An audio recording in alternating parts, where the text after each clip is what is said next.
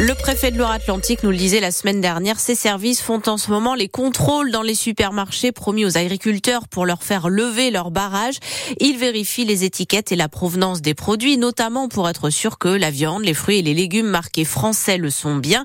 Exemple à l'hyper-U de la Chapelle-sur-Erdre avec ce contrôle que vous avez suivi, Coline Mollard. Dans le magasin, c'est le rayon fruits et légumes qui est ciblé. Première chose qu'on va regarder, c'est les origines. Champignons blancs de France. Donc là, il faut juste qu'on regarde les cagettes. Il y a une petite étiquette. On a des concombres France en mois de février, il faut qu'on vérifie.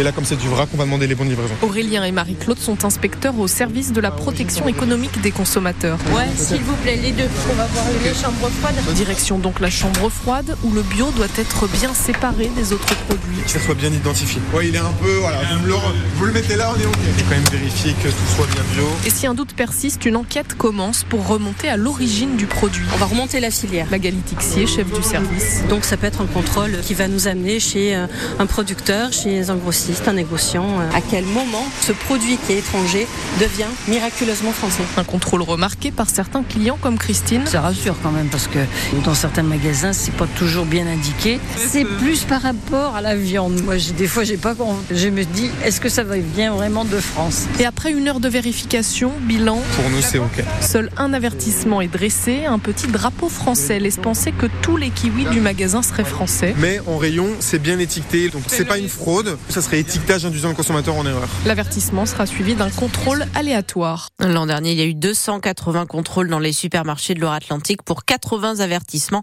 Cette année, il devrait y en avoir 300. Et ça fait donc partie des promesses pour calmer la colère des agriculteurs, mais à moins d'une semaine maintenant du salon de l'agriculture, ils estiment que le compte n'y est toujours pas.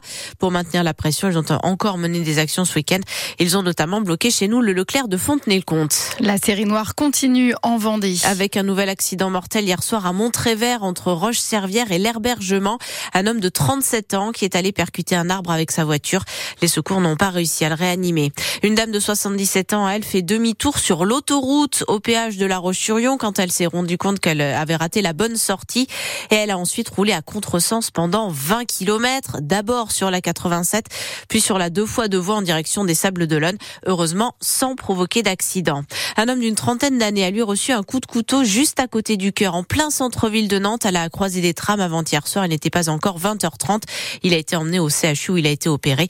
Ses jours ne sont pas en danger. Et l'État va devoir faire de grosses économies cette année. Parce que la croissance sera plus basse que prévu. C'est ce que le ministre de l'économie, Bruno Le Maire, a annoncé sur TF1. Il va donc falloir dépenser plusieurs milliards d'euros de moins, Camille Marigaud. On gagne moins, on dépense moins, résume Bruno Le Maire, car malgré une prévision de croissance revue à la baisse, le gouvernement maintient son objectif de déficit à 4,4% du PIB. Et pour y parvenir, l'exécutif compte dégager 10 milliards d'euros. Encore une fois, pas question d'augmenter les impôts, le coup de rabot se fera sur les dépenses de l'État, mais pas du côté de la Sécu ni des collectivités locales, a tenu à préciser Bruno Le Maire. C'est au ministère de faire un effort de dépenser moins. Cela va de l'immobilier aux factures d'énergie, 5 milliards d'euros à la clé. Ce plan d'économie va aussi toucher certaines politiques publiques. 1 milliard d'euros en moins pour l'aide au développement. 1 milliard en moins aussi pour le dispositif MaPrimeRénov. Enfin, le ministre de l'économie veut aller chercher près d'1 milliard d'euros chez les opérateurs de l'État. Bruno Le Maire a par exemple cité France Compétences, Business France ou encore le CNES, le Centre National d'Études Spatiales. Et le gouvernement se garde la possibilité de faire voter un budget rectificatif l'été prochain en fonction de l'évolution de la conjoncture économique et de la situation géopolitique dans le monde. De nouveaux centres de distribution du courrier, 5 sont appelés à se mettre en grève à partir d'aujourd'hui autour de Nantes.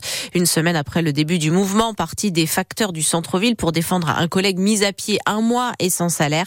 Les centres de la Chapelle-sur-Erdre, Sainte-Luce-sur-Loire ou encore de Saint-Julien-de-Concelles sont concernés. Une nouvelle grève à la SNCF est annoncée pour le week-end prochain en plein chassé croisé des vacances d'hiver. Pour nous, elle commence. Pour les Parisiens, elles vont se terminer. Après les contrôleurs, ce sont les aiguilleurs qui se mobilisent pour de meilleurs salaires et des embauches. L'association des usagers des transports des Pays de la Loire trouve que la région et la métropole nantaise n'en font pas assez pour le train. Les rames sont trop petites, dit-elle. Les trains ne sont pas assez réguliers alors que la fréquentation, elle a bondi de 44% entre 2019 et 2023. C'est le constat du trésorier de cette association, la FNOT, Jean-Bernard Lugadet.